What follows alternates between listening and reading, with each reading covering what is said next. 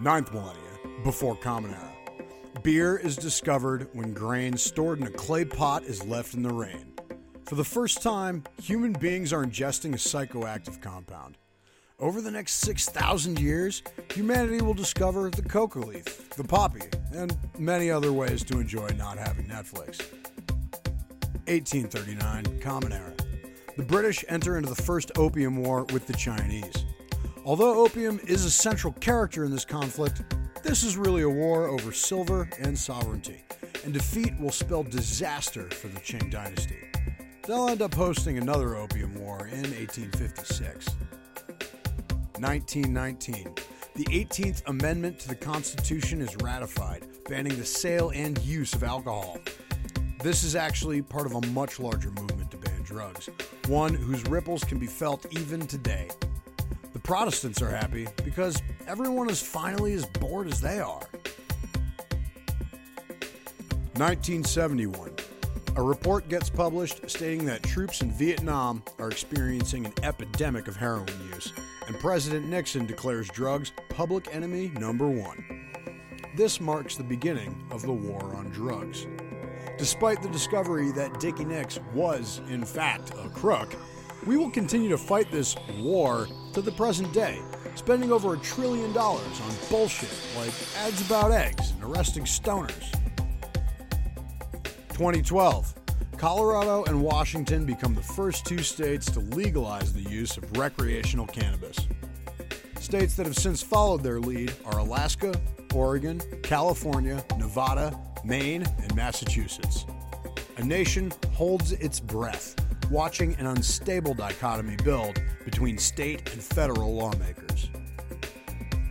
I'm Ben Morcillo, and welcome to Prohibition.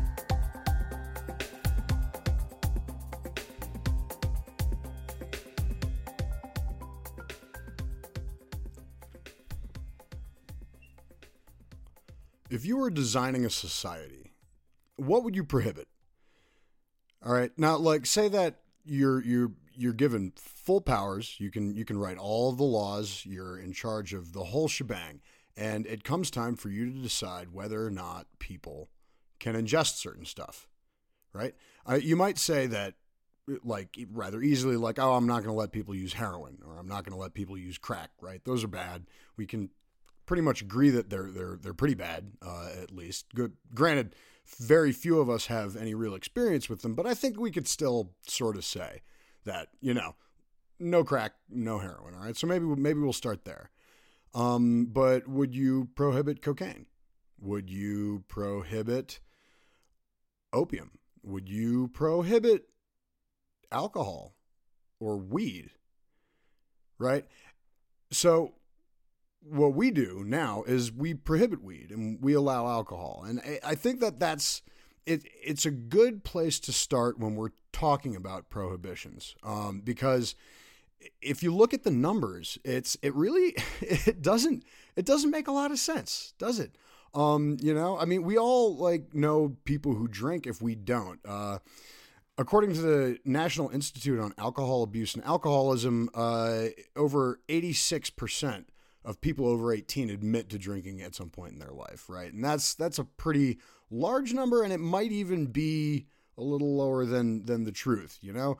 Um, but in the same study, 56% of people said that they had a drink in the past month, um, and uh, 26.9 admitted to binge drinking, right? Um, and and alcohol, it's it, it's not it's not a very good drug, is it? It's pretty um, harmful right we have like alcoholics anonymous to to help people who have suffer from alcohol addiction so we know it's addictive um and I I personally have a number of stories of friends who have told me that you know they they drive better drunk, right? Or you, you've known somebody who's tried to drive drunk, and um, uh, we that's it's not much of a question that that's fucking dangerous.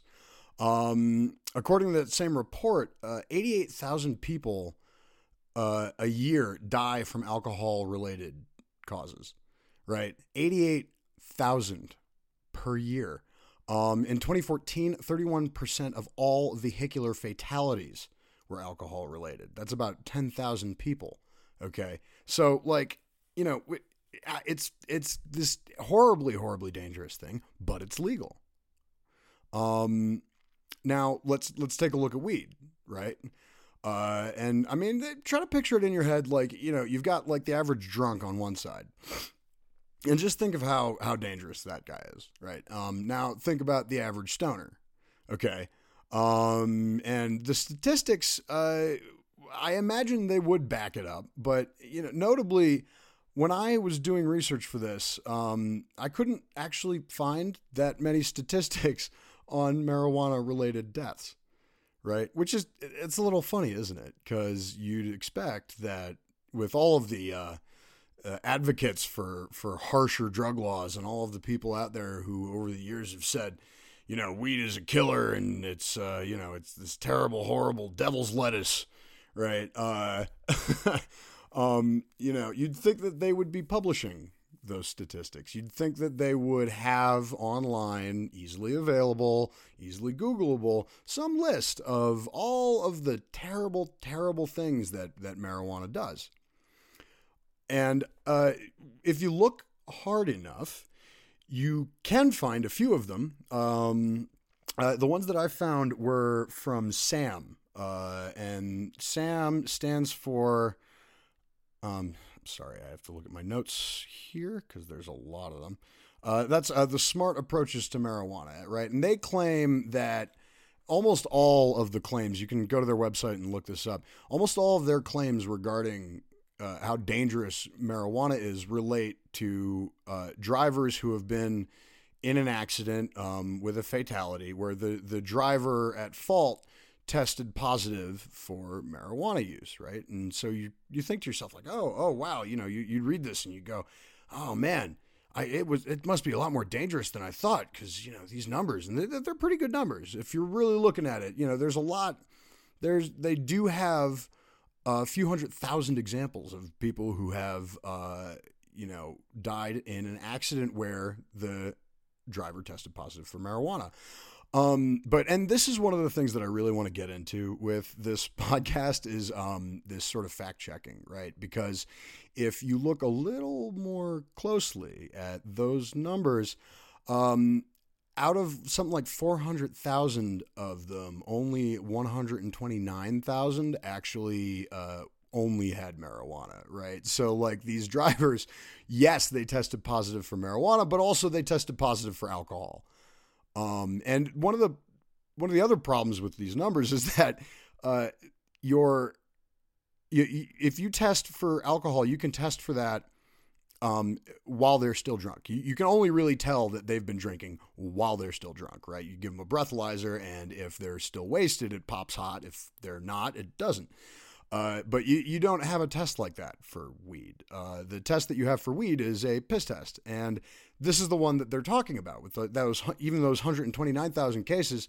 Um, just because they tested positive, quote unquote, for marijuana doesn't mean that they were high when they were driving. It just means that they had gotten high sometime in the past month, right? So, um, you know, there's there's yeah, so we've got this like weed, right?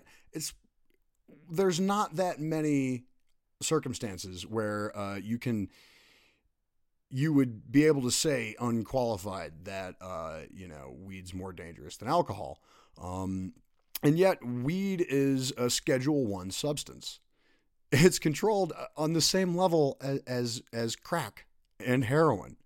And cocaine and like all of these other like verifiably dangerous substances, right? So we uh why why do we do this? Why? Like why is it that, you know, for so long we've uh we've we've kept these things illegal because I think in that in that imaginary society that that you create, right? If you have any prohibitions at all, weed is probably not going to make the list. Or if it does, like everything else is going to make the list. You know, like alcohol, coffee is going to make the list, right? You know, because that's a psychoactive too. Um, King Rama IV, actually in Thailand, uh, tried to he he had a coffee prohibition, and they overturned it like right after he died because it was stupid. Um, you know, but just being stupid isn't enough to repeal a prohibition. And I think we've seen that since uh, at least the 60s with marijuana.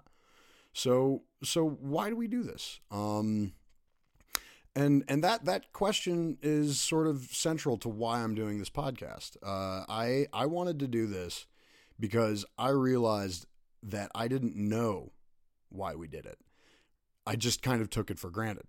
Uh, I'd always assumed that you know drugs are bad, okay, and like we we shouldn't be doing them because uh, you know I re- very distinctly remember uh, when I was much younger and they had that whole DARE program right with that stupid fucking lion uh that I actually, you know, I thought that like, oh, well, marijuana must be illegal because if you allowed marijuana, everyone would just be getting high and no one would go to work. But that, see, that's the sort of thought that you might have uh, when you're like when when you're in high school or junior high school and you don't know any better yet, right? You know, when when like you don't have the exposure to the world uh, that would tell you that uh, that's not how it works. You know, but as as I I grew older, and as I think many of us grow older, we we start to be notice that there are like there are perfectly productive individuals who smoke all the time. Uh, you know, um, so I got interested in it. And I started to say to myself, like, what what were the factors? What what got us to this point that we're at now? Um, and so that's that's sort of the purpose of this podcast. It's it's to suss that out. But more than that, um, I want to provide I want to provide some context, right? I want to I want to take a look at like history and figure out where where where did this all go wrong? Um, you know, like where where did we end up taking that left turn where uh, we went from one day where do what you want. And then the next day, like, hey, uh, you're smoking weed, get in the fucking clink, right? Um, so, you know, it's. It, I was strongly motivated by by by how little we knew, and I started to look into it. Um, and there there were a couple of things that I right at the outset just kind of jumped at me. Right, uh, so, for example, you know, just think to yourself, how old are the oldest drug laws? All right, get a number in your head. I want you to really think about this. So, in America, we'll, we'll just do the United States, and don't Google it now, okay? Because I'll tell you in like two seconds. But how old do you think the first federal drug controls in America were written?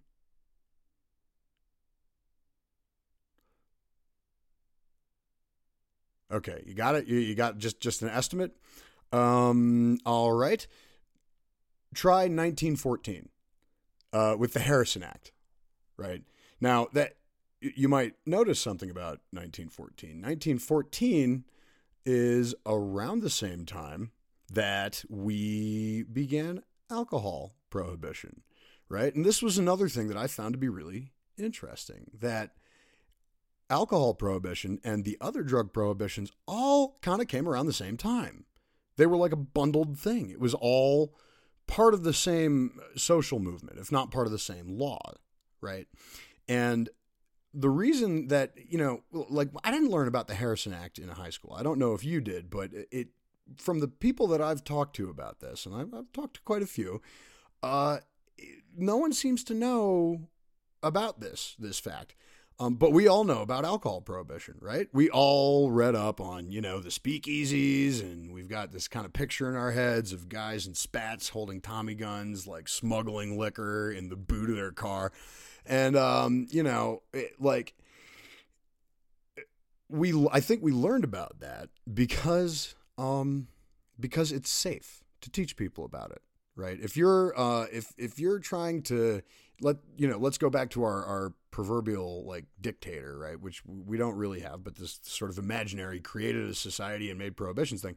If you unmade one of your prohibitions talking about that in isolation from the rest is what you'd want to do. You wouldn't want to talk about the ones that are still going on right? Because it kind of paints this picture where you're looking at them both similarly. You're like well wait if we allowed alcohol again why why why is weed still illegal? Right? You know why are all these other drugs still illegal, you know, and Um, you know, I, I use weed primarily just because it's the one that most obviously uh, is dumb to prohibit. Like it doesn't make any sense. But you know, the other ones, even though you could make reasonable arguments for saying that like cocaine should be illegal and things like that, um, the amount of harm that we are taught they cause is uh, overblown, just like it is with marijuana, just like it is with uh, you know with a lot of the other drugs up there. Um, you know, I remember uh, specifically being told that if I took ecstasy, right, I would end up with golf ball size holes in my brain. This was one of those those rumors that made the rounds, um, you know, and it was like, well, that's that's not that's bullshit. It's utter bullshit, right? And I can only imagine that that a rumor like that started with uh, you know, some like community activism group that wanted to to dissuade people from doing the drug.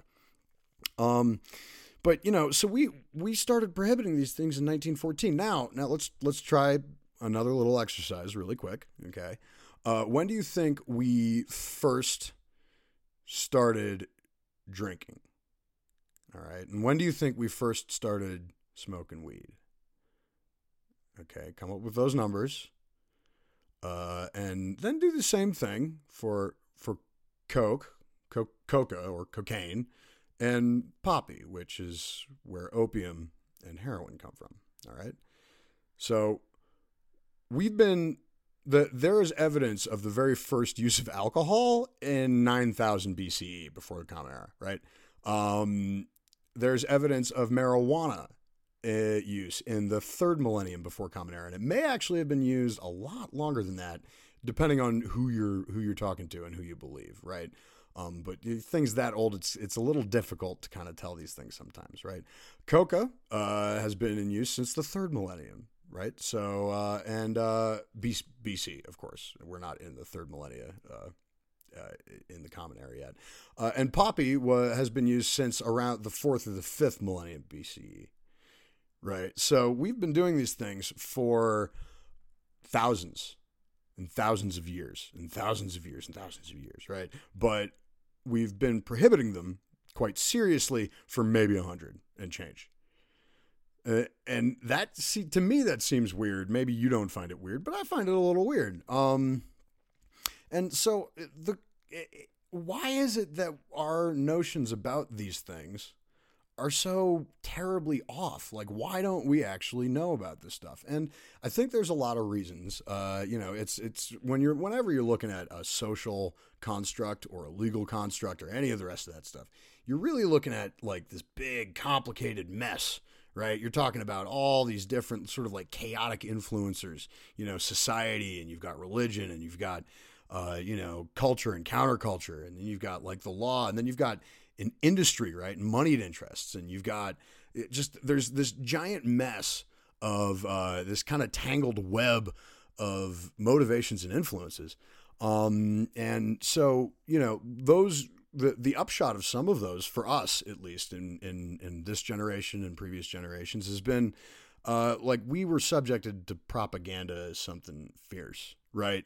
Um, do, you know, do anybody remember that that commercial with the egg with that like kind of attractive young woman, right? And she's in a kitchen and she's like, "This is your brain," and she holds up the egg and then she smashes it and she's like, "This is your brain on drugs," and like, uh, you know, back then you could kind of like I I watched it and I was like, okay, I sort of see what she's saying, but I I feel like looking back on it, like how, like really? What, you know, my brain's an egg and my brain on like you're literally just mm, you're not making any real statements there, um, you know, and then there's like the DARE prog- project and the DARE Lion, you know, uh, for some reason, I guess a lion is a good example of uh, a winner that doesn't do drugs. Um, there's another good one too. If you've ever played an arcade game from uh, you know the 80s or 90s, then you've seen uh, "Don't Do Drugs" at the beginning of it, right? It says "Winners don't do drugs," and I'm like, well, I guess if you're talking about video games, especially, that's right. You know, I mean, I can't picture myself uh, scoring terribly high on Galaga like tripping on LSD, for example. Um, but you know, I, I, suppose it's a it's a nice enough message. Um, and so you know we've been subjected to this propaganda machine uh, and then beyond that we also have this sort of social taboo that's existed around drugs for a while right we've um,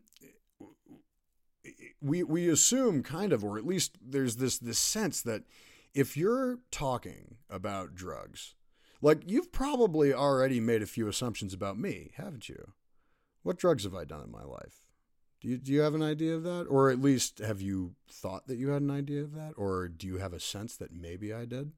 Um, you know, and I think that, and I, I wouldn't blame you if you did. Here's the thing because we've been sort of programmed that people who talk about drugs either are really really for them or really really against them you know we we have the the crusaders who uh, you know, get up on the pulpit in the House of Representatives, and uh, when they're running for president, there's like, we're to have a harder stance on drugs. Um, and then on the other end of it, you've got, you know, this this sort of image in your head of the hippie, right? He's like, man, you know, the man just won't let us like. It's just a pant, man, you know, and like the only other reason that the only reason you'd have for talking about it if you weren't a politician is to advocate. Um, you know, and that really that that kind of a taboo, it it does a few things. It it prevents you from talking about it, right? And when you're prevented from talking about something like that, it the, the total lack of discourse is like a conversation in itself, isn't it? It says things like the medium is the message, right? You know, if if you're not allowed to talk about drugs, well, that must mean they're quite serious. That must mean that they're going to affect you deeply or or we wouldn't avoid talking about them. The mere mention of them can harm you socially, and and that you know that creates a circumstance. Eh, you know you you multiply that across millions and millions and millions of people, and it, and it creates a social reality, doesn't it? Um, and you know you can see uh, the effects of that social reality in like your history class, right? Did they ever tell you in history class about about opium and the opium wars, right? Did they tell you about uh, you know cocaine? Did you or did you learn that Coca-Cola had cocaine in it from your buddy who you were hanging out with after school smoking cigarettes who was like, "You know, they used to put cocaine in Coca-Cola, man. That's where the name comes from." You know, I don't know about you necessarily, but where I learned it was from circumstances like that with somebody who was kind of fringe being like hey man you know i got uh, let me lay it on you. And for a while i thought that you know when you heard something in that format you always had to take it with a grain of salt right? You know because there's all these conspiracy theories and there's like you know you fucking stoners like jesus christ. L- lay off it all right? Just relax. But really a lot of the information that i got that way was more accurate than what i got from my history professor. Like how fucking crazy is that? Um you know, and so I started looking into this and I decided, well, fuck it. Let's just do a podcast. Let's let's see if we can start a conversation here. And while I'm learning about all this stuff and researching all this stuff, I'm just going to give it to you guys. Um so, you know, I, I, I there's like there's a lot to go over. There's a lot to go over. Um, and there's a, there's a lot of this this bad history to roll back. And so what we're going to be doing here, what I really want to be doing here, is to sort of educate, entertain, inform. Right? You know, that's what they tell you to do uh, when when you're looking into podcasting. If you Google it, uh, it'll be like you need to do one of three things. Uh, and uh, we're I'm going to try and do all three. So um, we're going to be going over uh, the the current situation and that's going to take us a while cuz the current situation is super like super fucking complicated, you know. It is it is an absolute mess. Um, do you know about Rohrabacher Farr, for example? Uh, Rohrabacher Farr, it's an amendment that was recently uh, that was it was passed in 2014 and it was recently reinstated as Rohrabacher Blumenauer. Uh, basically, it's the reason that the feds haven't knocked down the door uh, of every grow in Colorado yet, because uh, they can't, because Rohrabacher Farr or Rohrabacher Blumenauer uh, tells them that they well, they can't spend money on it, which means that they can't actually do anything. Because anytime they want to perform an action, got to spend a few bucks. Um, so you know, there, there's. Uh, let's see what what else are we going to be going over? Where the lobbying circumstances that surround all of this, and that's a big, complicated mess too. Um, there's a ton a ton of uh, institutions and people who are fighting both for and against legalization. Um, and you know, we're we're gonna we're gonna get to know them because I that's another thing that I feel like I don't know enough about yet. Right? You know, I don't know if I were if I had money and I was going to give it to a campaign, I wouldn't know who to give it to. So we're going to get into that. And, you know, you listen to me and you listen to this, and you'll know too. And then we'll be able to make a little bit of change around here, right? Um, and it's, it, you know, researching this stuff messes with my head a little bit, right? Because I'm, I, I, I try to think to myself, I try to, I always like to put myself in the position of the people who sit on the other side of the fence, right? Who are who don't think like me, and I'm trying to th- I, like who the hell is against legalization anyway, right? And the the, the quick things that that like burst into my head that make me feel like a little bit of a conspiracy theorist are like, well, maybe it's the the pharmaceutical industry, right? Who you know they they don't want a replacement for their medications to go get out there, and so you know like marijuana could replace all of these various and sundry um, opium derived, funny enough, uh, pain medications, right? Um, and that's that's a big moneymaker for these guys. Um, you know, but I, I don't know. See, I don't have the facts to back it up yet, which is what we're going to get into. Uh, I, I think about like maybe the prison industrial complex, you know, has has some skin in this game, right? Because uh, what what was it? Was forty six, I think, forty six percent of all federal inmates are in for nonviolent drug offenses, and most of them are minorities. So you know, let, let that boil for a second. It's it's kind of shitty, right? We, we we shouldn't be doing that. I don't see a reason to do that, but you know, hey, maybe maybe maybe you think that addiction. It, maybe you're one of those people that thinks that addiction is a crime rather than a medical condition, right? Um, you know, and it's okay. You're allowed to have your opinion. You're allowed to have your wrong, your very wrong opinion because it's a fucking medical condition.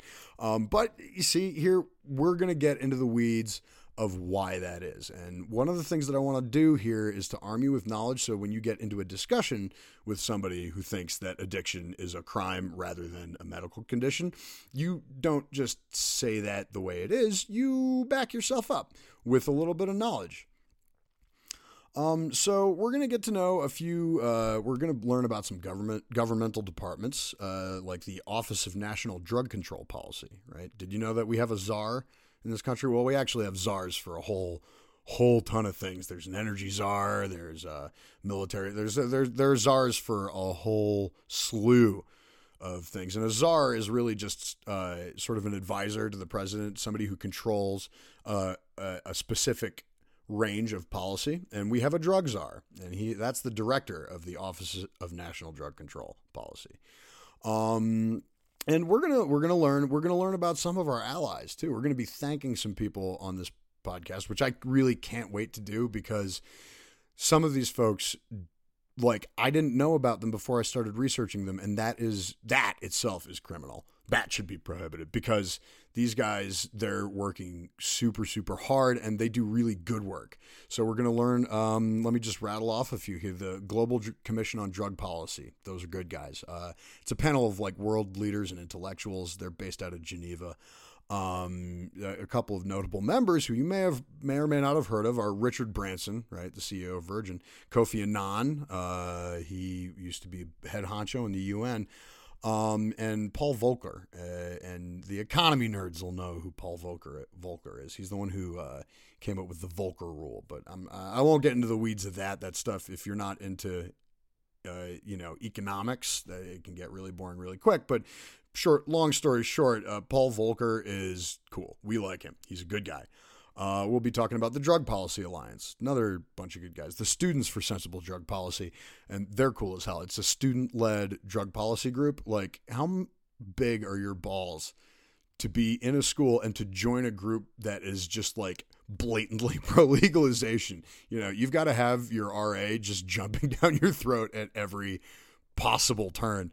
Um, there's law enforcement against prohibition, which I just think is fucking cool as hell. This group, they've got about 100,000 members, um, a little more than 100,000 members, and it's cops. They're cops, actual cops. So you see, you don't have to hate all of them. Not all cops are bad.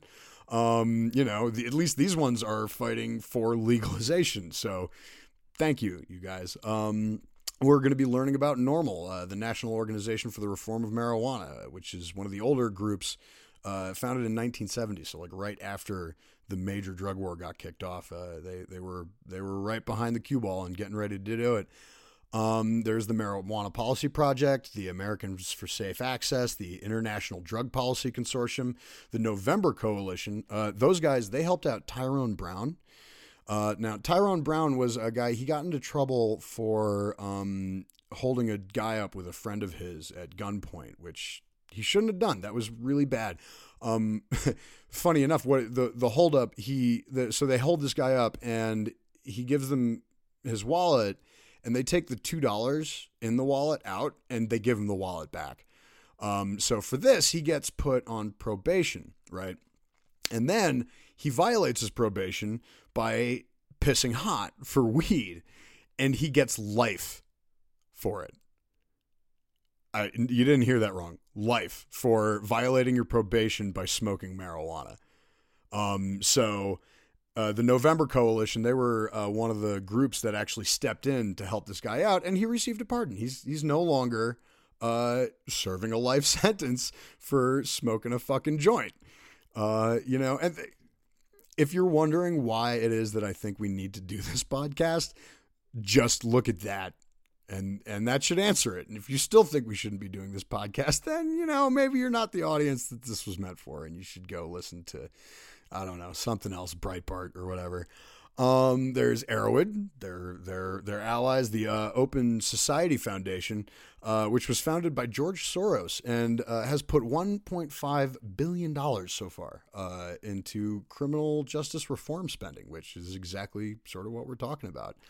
Um, and then, you know, we, we got a couple of odd bedfellows, one of them being the Cato Institute, who, other than here, I'm not a huge fan of, but, um, you know, they were founded by the Koch brothers. Uh, and if you don't know about them, Google more. Okay. Just like learn more about current events and politics and stuff like that, because these guys, they control a lot of what your life looks like. Um, you know, and they're this sort of libertarian, uh, you know, bajillionaires who just put tons and tons of money into lobbying. But one of the things that they've lobbied for are uh, more relaxed drug laws and an end to the drug war. So we will give them a qualified thanks for that. Um, and then, you know, on the other side of things, we're going to be uh, also going into a couple of people that we might be throwing a little shade at, you know? Folks that we don't like. Uh, and uh, these guys, you know, there's a whole bunch of groups out there that just like the ones I went over just now are lobbying and sort of NGOs and like they're they're groups that are committed to trying to change the world a little bit. But these guys want to make drugs more illegal, and it's the World Federation Against Drugs. Uh, it's uh, DARE, right? Uh, you know, remember the lion and all the rest of that that that nonsense. Um, SAM, smart approaches to marijuana that I talked about before. Um, and they're funny. When we get into them, you're going to learn about some of the statistical black magic that you can do to try and make a point uh, when you know you're full of shit, right? You know, because in order to to bend statistics in a certain way, you have to be bending them, and if you're bending them, then you've got to know that you're wrong, right? I mean, I that's my assumption at least is that if you if you have to hunt too terribly hard for a statistic that supports you, you must have come across all of the plethora of statistics that don't support you. But you, are going to choose to just pick this single one. And that's more than just confirmation bias. That's being full of shit. If you ask me, you know, you're going to hear a lot of opinions on this podcast, but I'll, I'll let you know when it when it's an opinion. Uh, there's Partnership for Drug Free Kids, where, who who I think with the name, you know, laying it on just a little thick, aren't you? Uh, they used to be you you've heard about them, but they were called back then Partnership for a Drug Free America. I guess they felt like America didn't hit hard enough, and so now we've got to protect the kids. Um, interestingly enough, those guys uh, they were founded by an advertising company, the uh, the American Association of Advertising Agencies, to be specific. Um, we're going to learn about the National Institute on Drug Abuse. Um, they're a really big, weird fish. Uh, they've got a government granted monopoly on marijuana for research purposes. They're part of the federal government um, under the U.S. Department of Health and Human Services, but they um, there's a lot of really uh, they've made a lot of people very unhappy. And they're sort of the guys that like people like Jeff Sessions go to when they want some statistics that back up their claims that marijuana is dangerous, right? So that's those guys. Um, there's CADCA, the Community Anti-Drug Coalitions of America. Could have picked a better, you know, acronym for that, but whatever. Uh, Drug Free America Foundation and the Drug Prevention Network of the Americas. And the, the, those the the two lists I've just given you of sort of our allies and our enemies, right? Um, they're those are abbreviated. Those lists are way way longer. And so when we get into them, what we're going to uh, we're going to take real close looks at like who's running the show, what have they been up to, like what are they doing, and I'm going to try and keep you up to date on who's the most active and what they're doing and whether you can do anything about it or or help them, you know, depending on what we're talking about. Um so that's one thing that I really want this podcast to get good at. Uh, we're also going to be taking a more sort of Excuse me. Sorry about that. Take a quick drink. Sorry. It's 2:07 a.m. and I'm drinking coffee. Um, why am I doing this? Because uh, I'm recording in my apartment, and during the day, people are driving everywhere, and you can. This microphone that I have totally picks it up, so I have to record at night, which means that I'm like I, I'm Nosferatu now. I don't go out into the sunlight. It's it's really it's it's sad and it's bad and I hate it. But this is these are the sacrifices I'm making for you, for you, the listener, so that we can fight this beast together, right? So honor my sacrifice. Anyway, um, so we're going to be looking into uh, sort of on a more granular level who in the government is with us and against us, right? And our allies, uh, they include people like Dana Rohrabacher of Rohrabacher Farr, Earl Blumenauer of Rohrabacher Blumenauer, um, Ed Perlmutter, uh, and Bernie Sanders. He's he's an ally too. Um, you know, from Vermont. Fuck yeah, Bernie. Um, and then some of the shitheads. Uh, you know, Jeff Sessions, obviously. Uh, and if you didn't know, I want everybody who hears this um, from here on out, instead of Jeff Sessions, refer to him by his full name. Jefferson Beauregard Sessions III. Like, you don't even need to know anything about him. If you just heard that name right off the bat, you'd know he was kind of a douche, wouldn't you? Um, there's also, let's see, other other people we don't like. Tom McClintock, fuck that guy. Dianne Feinstein, Chuck Grassley, John Mica, John Fleming. Um, you know, and the, those are all Congress critters who we, you know, or Senate people that we we'll get into why they're bad, but we're gonna sh- I'm gonna show I'm gonna try and show you where the lobbying money goes and it goes through them and what bills come out right? Because really these these congress critters very frequently are just they're kind of like processing machines right? They're like they're like meat grinders and you take like the whole hunk of meat the money and then you grind it down and it kind of poops out the other end in this like sticky wet mass of legislation um, at least that's how I look at lobbying. And, you know, it's, I could do a whole nother podcast just on lobbying and how shitty it fucking is, but we'll get into that enough here without boring you with all of the details. I'll try to make it like fun, you know. I don't know. I'll talk shit about these guys. I'm definitely going to talk shit about some of these guys. Um, and then we're going to go into like bills and laws and shit like that. You know, the things, the actual movements themselves uh, that that we should be keeping an eye on. Um, there's like Rohrabacher Blumenauer, uh, and that just got reaffirmed. It used to be Rohrabacher Farr. Um, there's uh, I want to take a real look, and we might spend an episode on each of these on how legalization went down in each state, right? You know, because I think that would be a really cool thing to just just kind of know, just kind of be aware of. Uh, we're going to look at Col- Amendment 64 in Colorado, Prop 64 in California, um, H 1561 in Massachusetts, uh, and you know some of the other ones uh, potentially where we might be looking at uh, some of the attempts to legalize that are underway now. And this is where I think this is I think that's going to be really cool. So we're going in New York. They've got A thirty five oh six and S thirty forty, um, both of which would kind of make weed like alcohol, right? You know, so you'd be able to they'd be controlling it and regulating and taxing it uh, in the same fashion as alcohol, which I think is probably the best way to go.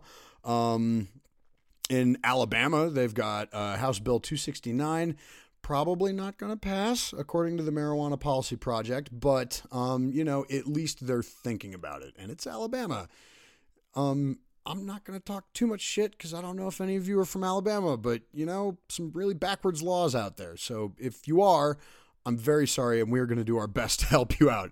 Um, Texas has House Bill 81 as well, and so you know we're going to be looking at sort of ways that we can uh, ways that we can affect the landscape, how what we can do to fix the situation we're in, right? Um, you know, because it's a big fucking mess. I mean, there's no reason for us to have most of these drugs be illegal, and what they do, you see, there. One of the reasons I want to see the end of the war on drugs, it has little to nothing to do with whether or not I get to do these things. Frankly, um, you know, any adult who's got gray matter between the ears can figure out how to do these things, even though they're illegal, right? You know, there are drug dealers.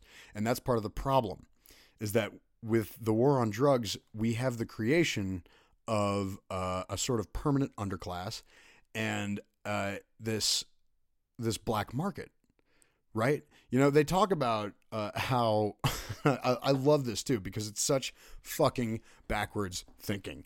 They talk about how drugs cause violence and they lead to the degradation of communities and a general social breakdown. No, no, no, no, no, no. That's not even remotely fucking true. The the real thing that goes goes down. The way it actually happens is that a black market creates all of those. Because with a black market, you have serious powerful economic incentives that belong entirely to folks that, by their very nature, are criminals. And so, if you're a criminal enough on on this side, why not fucking shoot somebody? Why not rob somebody? Right? You know, and like so, you're never gonna see like somebody running into a bar and shooting the fucking bartender to steal all of his Patron, right? Or his Johnnie Walker Blue or whatever terrible fucking excuse for top shelf you think you drink. Um, no, no offense to those two particular premiums, but you know, I, I, used to be a bartender and they're both, they're actually terrible. You think that they're great, but they're not. Do not ever buy Johnnie Walker Blue. Okay. It's blended. It's fucking blended. If you're to pay that much for scotch, buy single malt. All right like I'm I'm giving you this is extra information, nothing to do with prohibitions, okay? But like seriously, Johnnie Walker Blue, lay the fuck off it. You're paying for a label. Um, but you know, this creation of a, a black market is entirely due to prohibitions, and it doesn't fucking work. It doesn't. The war on drugs doesn't actually reduce drug use in any measurable fashion. Um, you know, and like there, you you can look at it uh, in in in sort of wide, broad terms, but you can also look at it more specifically. Like you remember we were talking about DARE, right? And um, DARE, so like nobody has ever been able to prove that it works, right? Like, and that it's made even more frustrating looking at it because they don't have any centralized accounting. Um, so like, there's no way to tell how much money they're actually wasting on all of the nothing that they do. And um, so, but you, you can, they're drugpolicy.org. Um, they, they, they published a report and I'll link to it on all of the various social media things, uh, that where they estimated the, the DARE, the costs for DARE. Right. And they did it. their methodology was pretty good and they tell you very specifically what it is. So, you know, I'm, I'm inclined to believe them when, when they take a look at this because they, they had a good way of going about it. You should read the report. They basically took, you know, individual expenses and they multiplied them, right, by the amount of like people in the DARE program and how many people were working for them and such and so on and so forth. But you, you can read it for yourself. But uh, the annual cost, their estimates for the annual cost of the DARE program were more than 1.04 billion dollars with a B, and that's annually, right? That's not like since their inception. So every year we take a billion dollars and we burn it in order to make ourselves feel like we're teaching kids not to use drugs, right? We we in order to create commercials like uh, you know about eggs and um, you know a fucking cartoon lion and just like the absolutely worst pieces of acting that I've ever seen, where you've got a kid coming up to another kid behind the school and going, "Hey man, you want some weed?" and he pulls fucking joints out of his pocket Like, how out of touch do you have to be to think that that's how people sell drugs, you fucking morons? Like, that's not, nobody's ever tried on the street to sell another person a joint. Okay, you'd get your ass kicked or you'd be laughed out of town. Uh, you know, you, you buy it and, like, I mean, fucking, you can't even get it in that small amount anymore, much less pre rolled. Uh, it anyway, like you know, so these people they're just completely out of fucking touch, and they're wasting all our money. Um, and that's another problem with the war on drugs. We've spent over a trillion dollars uh, on it, and that's a pretty conservative estimate, actually. Um, and you know, trillion with, a T. That's a lot of money, dudes, and chicks, and peoples, and you know, men, women, children of all ages. Children. No, actually, if you're a child of any age, stop listening to this right now. I'm gonna please don't listen to this podcast. If your parents find out that I'm talking to you the way that I'm talking to you and about the things that I'm talking to you about, they'd probably be rather upset with me, which is yet another thing that I would like to change.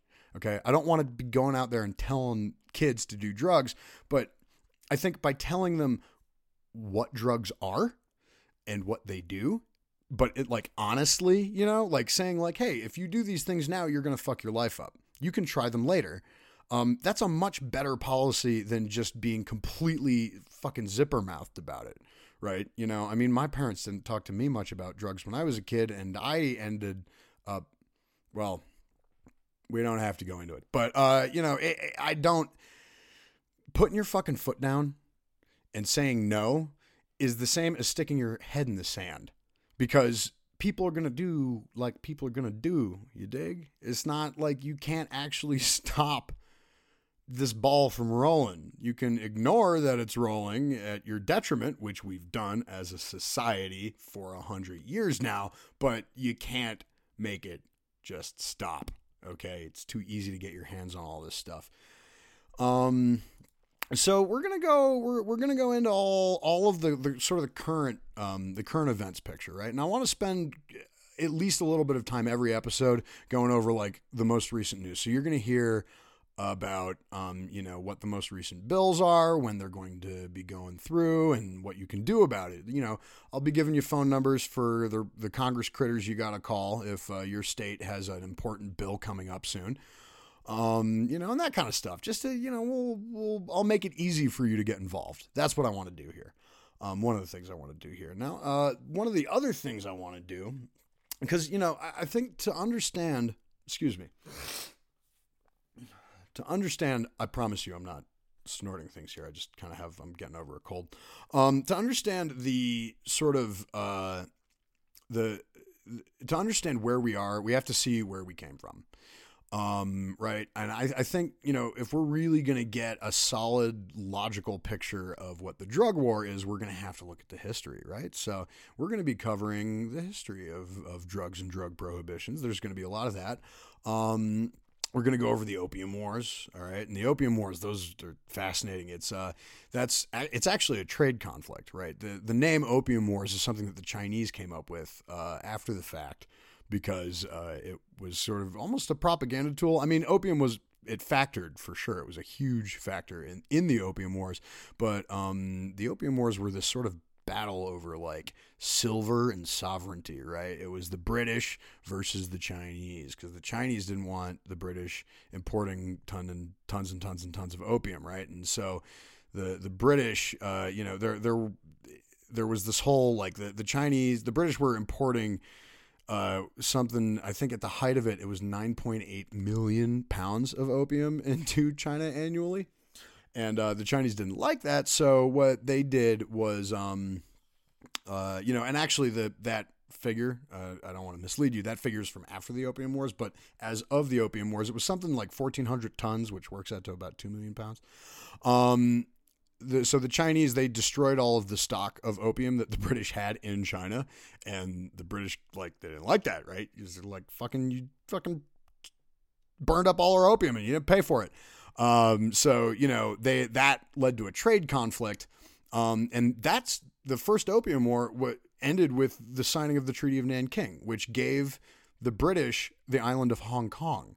Right, mm, it was in our lifetimes that Hong Kong went back to being under Chinese control. Like that's how that's how long the effects of the ripple effects of these events are. Um, Uh, we'll be covering the prohibition of alcohol, right? Of course, we have to cover the prohibition of alcohol. You know, the speakeasies and the gangs and all the the rest of that. We're really going to take a look at like.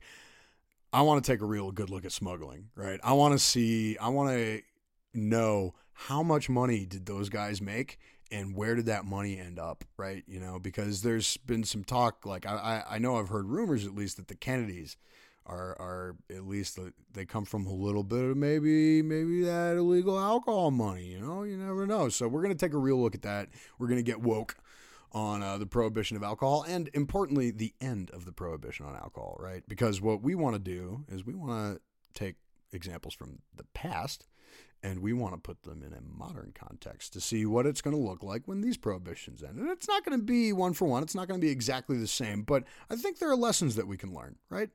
Um, we're also going to look at the rest of the early 1900s uh, and all of the drug laws from back then. Uh, I may have mentioned earlier that uh, alcohol, the prohibition on alcohol wasn't just a prohibition on alcohol. Uh, around that very same time, the same social movement uh, moved to prohibit all the other drugs. Um, and the difference is that we learn about alcohol prohibition history. We don't learn about the other ones. So we're going to do that. We're going to learn about all the other uh, drug prohibitions and their beginnings, their humble beginnings. Um, right? You know, with the. Uh, uh, the Harrison Act, um, and you know we're we're really gonna we're gonna get into those weeds, and we're gonna we're gonna get woke on that too. Um, and we're going to go over the Nixon administration, right? Because how could you not go over the Nixon administration? Um, it was the beginning of the war on drugs, and like Vietnam actually factors pretty heavily into that. There was this report uh, about how troops in Vietnam were experiencing epidemics of heroin use. Um, you know, and there's so we're also going to be we're going to end up going into some science too because uh, you know they used that as a propaganda tool for all of the other prohibitions that the rest of the war on drugs in the states right? You know because this report comes out and like shortly later nixon declares drugs public enemy number one and uh, you know then we're fucked for the next 50 years. But um interestingly, more recently there have been scientific studies on things like addiction, right? You know, and they, they had that uh, that study where rats, when left in a cage with a button that dispenses cocaine, will just sit by the button all day long until they die. Like they will, they they will force the, their cage to drop cocaine on them and they'll do cocaine until they're fucking dead right? And so you, you're like whoa well that's bad. That you know this is that that that that study was used to prove the addictive potential and how how evil and terrible drugs were. Um, they recently redid that study and uh, what they did differently this time was they built them like the best cage ever for a rat right? Instead of just a little cage with like fucking nothing in it and like pellets for food. They gave them better food. They gave them uh like a structure to run around in and do their little rat stuff. You know, they gave them beds that were comfortable. Like they they made the rats comfortable and they still had that little tab that dispensed cocaine. Well, what do you think happened? They didn't get hooked. Yeah, they went and they pressed the button and they did some they did some fucking coke, you know, they were ready to party, but uh they didn't just sit by the button all day long. And why why would that be? You know, I I I would like to think, I do think that you know it relates to the soldiers in Vietnam a little bit. If you put a rat or a human in a situation where everything is shit. Everything fucking sucks. Death is around every corner. Or alternatively, your entire life is just bleak and you've got nothing to do but sit on, uh, you know, uh, your little metal rat cot and, and that's it, and you've got access to drugs, you're going to fucking use them as much as you possibly can, aren't you? Because you're going to want to escape. You're going to want to go to a different place. But if they're just there to augment the already fairly decent standard of living that you have, most people don't end up dying from them. You know, and there are there are exceptions. You hear about your rock stars who totally get fucked and shit like that, uh, you know, from drugs. But uh, you know, your Hendrixes and, uh, uh and and and things like that. But um, by and large, statistically, and uh, you know, through some of these trials, we're beginning to realize that uh, drug abuse and drug use and addiction have actually a lot more to do with your circumstances, right? So this the the report comes out on heroin. Nixon declares the war on drugs. We're going to get into all of that in like vivid HD gory fucking detail, right? We're going to really get into the weeds there, so to speak. Um, you know, and uh, we're to look when we do that, we're also to look at some of the uh you know, because it was it started with the Nixon administration, but then you have Ford, Carter, Reagan, and Bush, right? And those are the next. That's the next batch. Pardon me. Um, and we're gonna look into all of them, and you know what what they added. Uh, you know, because the the war on drugs and the DEA, they're really, it, they're not. At least I, I used to think of them as sort of like a thing that happened, right? You know, it like one day no war on drugs, next day war on drugs. But really, it's actually more of like a rubber band ball, right? And every president kind of adds a whole bunch of rubber bands onto this ball, and it just gets bigger and bigger and bigger. And like that's that's what a lot of these laws actually look like. They're incremental, and I think it's important to understand that because as we try to uh, get into what we can do about this shit, um, we're we're we need to have an understanding of of how it goes down, and it's not, um, you know, it's not binary. Uh, it's never binary. All of the these these bits of legislation, like there are moments that we can point to and say that was a big event, but um, it's the, they the people who institute these prohibitions and the people who've been pushing for this shit, um, they're really good at you know what I like to call boiling the frog, right? You know, and I, I think the actual the actual uh, example of boiling a frog, like it, has been disproven, but the idea is that if you put a frog in boiling water, he jumps out, right? If you put a frog in cold water and then you put it on the heat and you let it boil slow, he's going to sit there and get used to each incremental change in temperature until he boils to death. And that's very much what they've done with drug prohibitions. They keep moving the goalpost just a little bit further.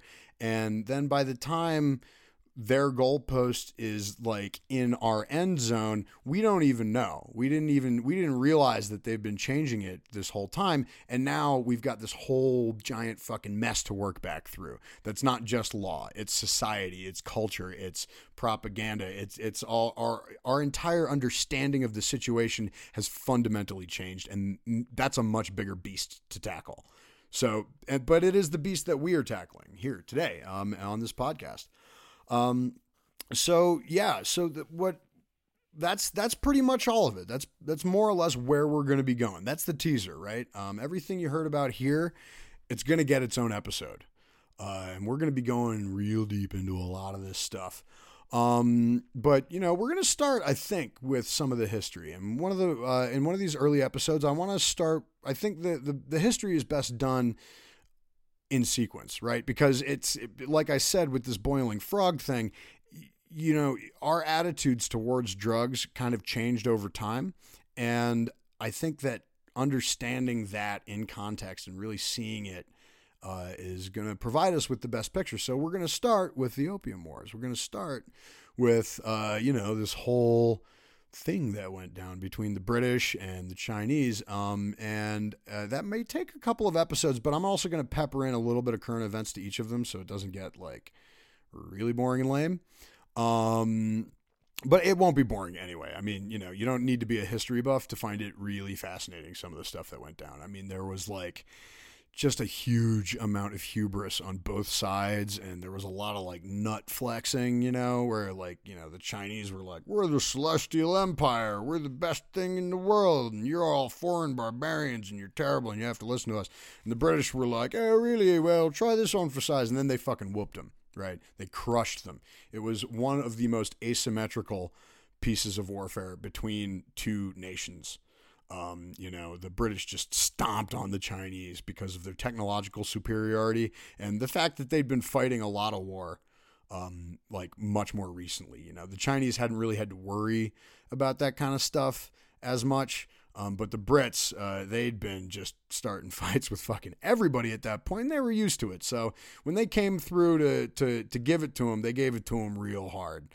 Um, you know, and the, and the difference in technology was a big deal too. The British had bigger guns, so uh, we're gonna get into that, and um, that's gonna be the next episode. And we may, I may stagger it a little bit, kind of do the episodes as if they're like, like backstory to this character of modern prohibition, right? You know, so we'll do like a couple of things on modern pro. We'll do something about like Rohrabacher Farr, and then we'll do something about the uh, ONDCP, and then you know uh, we'll and then we'll do another bit of history where we'll kind of like rewind the clock and take a look at alcohol prohibition, right? And then we'll come back and we'll do a little more, uh, a few more things. But I think every episode, one of the things I really want to do, and I can't stress this enough. Um, if you want to know about the latest and greatest news with pro- drug prohibitions and the end thereof, hopefully, um, this uh, that's what I'm going to try and start every episode with.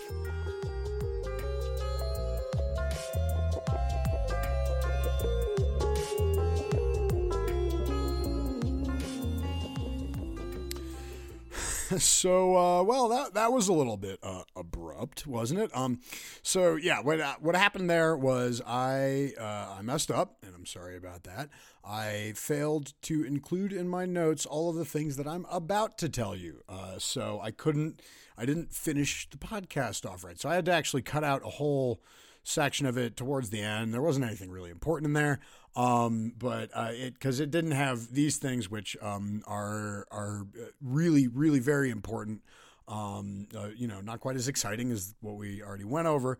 Um, but uh, you know, you can uh, so you can find us uh, on the various and sundry web things. Uh, we're on Twitter at, at at Prohibition Podcast pardon me. Uh, we are uh, on Patreon uh, at patreon.com slash prohibition. Pretty straightforward. Um, and uh, a little bit about the Patreon. That's that's probably the best way to uh, track all of the other things because it links to all of the other stuff that we do. Um, and it's also where you can where you can give a little bit to support the podcast if you really want. Um, and you know that uh, what the support will do for us is it will allow well us I say us I mean me right now, but it will allow me to become us. It will allow me to uh, you know to hire on a team of people that that can actually help with. Uh, with the research and with the post production and all the rest of that, and, and just really kind of get this thing rolling the way it should. Um, and uh, the rewards are not up yet; uh, they will be very shortly. Um, but what you can expect if you uh, if you give a little bit of money to the podcast, um, you'll get access to a whole bunch of like behind behind the scenes stuff, and uh, we'll add your name to a list of uh, of, of you know uh, sponsors um, that we're going to put up on on the Facebook and and on the Patreon and a bunch of other places because you know if you you support us and we'd like to thank you for that. Uh, we're on Facebook at facebook.com slash prohibition podcast. Uh, we will have an Instagram. That's not up yet, so don't stress it. Listen to the later episodes. I'll let you know. Um, if you have anything that you would like to tell me or you know feedback if if um, if you got some hate mail if you've got some love mail if you've got a little bit just something that you'd like to hear something that you're interested in seeing uh, hit me up at the prohibition podcast at gmail.com that's T H E prohibitionpodcast at gmail.com um, we are on SoundCloud uh, at soundcloud.com slash prohibition podcast. Um, and you know, uh, you if you listen to other podcasts, you've probably heard this before. Uh, so it might sound like I'm beating a dead horse, but um, please like us on iTunes and please rate us on iTunes and leave a, a review because those reviews they really matter. They really help to get uh, you know push us kind of higher in the queue so other people who are searching for stuff find us, and you know that'll help to get the word out. And uh, you know if you think that this is good work that needs to be done, uh, that's a good way to help support it without spending a dime. Um, I want to send a very big thank you to Theogen for providing all of the music uh, in this podcast. They are good friends of mine, uh, and they they've got this really cool thing that they do. It's all all the music that you heard on this podcast was improvised. Um, and it's they've they've got their own rig that they've kind of built, and it's it's just really cool stuff. You can hear the rest of the, uh, their stuff at SoundCloud.com/slash Theogen. That's SoundCloud.com/slash T H E O G E N. Check them out. They are, uh, you know, they're really getting down with some of the experimental stuff, and, and like I, I, I love what they're doing. Um, you know, maybe maybe you don't, and if you don't, you probably have bad taste, but that's okay. You can have that. Um, so yeah, that that's that's it for the first episode. Um, the next episode we're gonna do a little bit more news. We're gonna get into uh, some history probably, and and yeah, we're we're really gonna start sussing this stuff out and really making it making it sing. You know. Um, but yeah, check us out on all the things. Come join us. Uh, we're gonna have a Reddit up soon too, uh, as well. That's not up as of this very moment, but it will be. Um, and uh, tune in to the next episode to find out where to find it. Other than that, um, I hope all of you keep safe, be real, be straight to each other, uh, you know, and just, just, just live, man. You know, get out there. Don't, don't let anyone keep you down uh, and keep you from doing what you really need to do. All right. Anyway, um, this is Ben Morcillo with Prohibition, and uh, I'm signing off. All right. Good night, kids.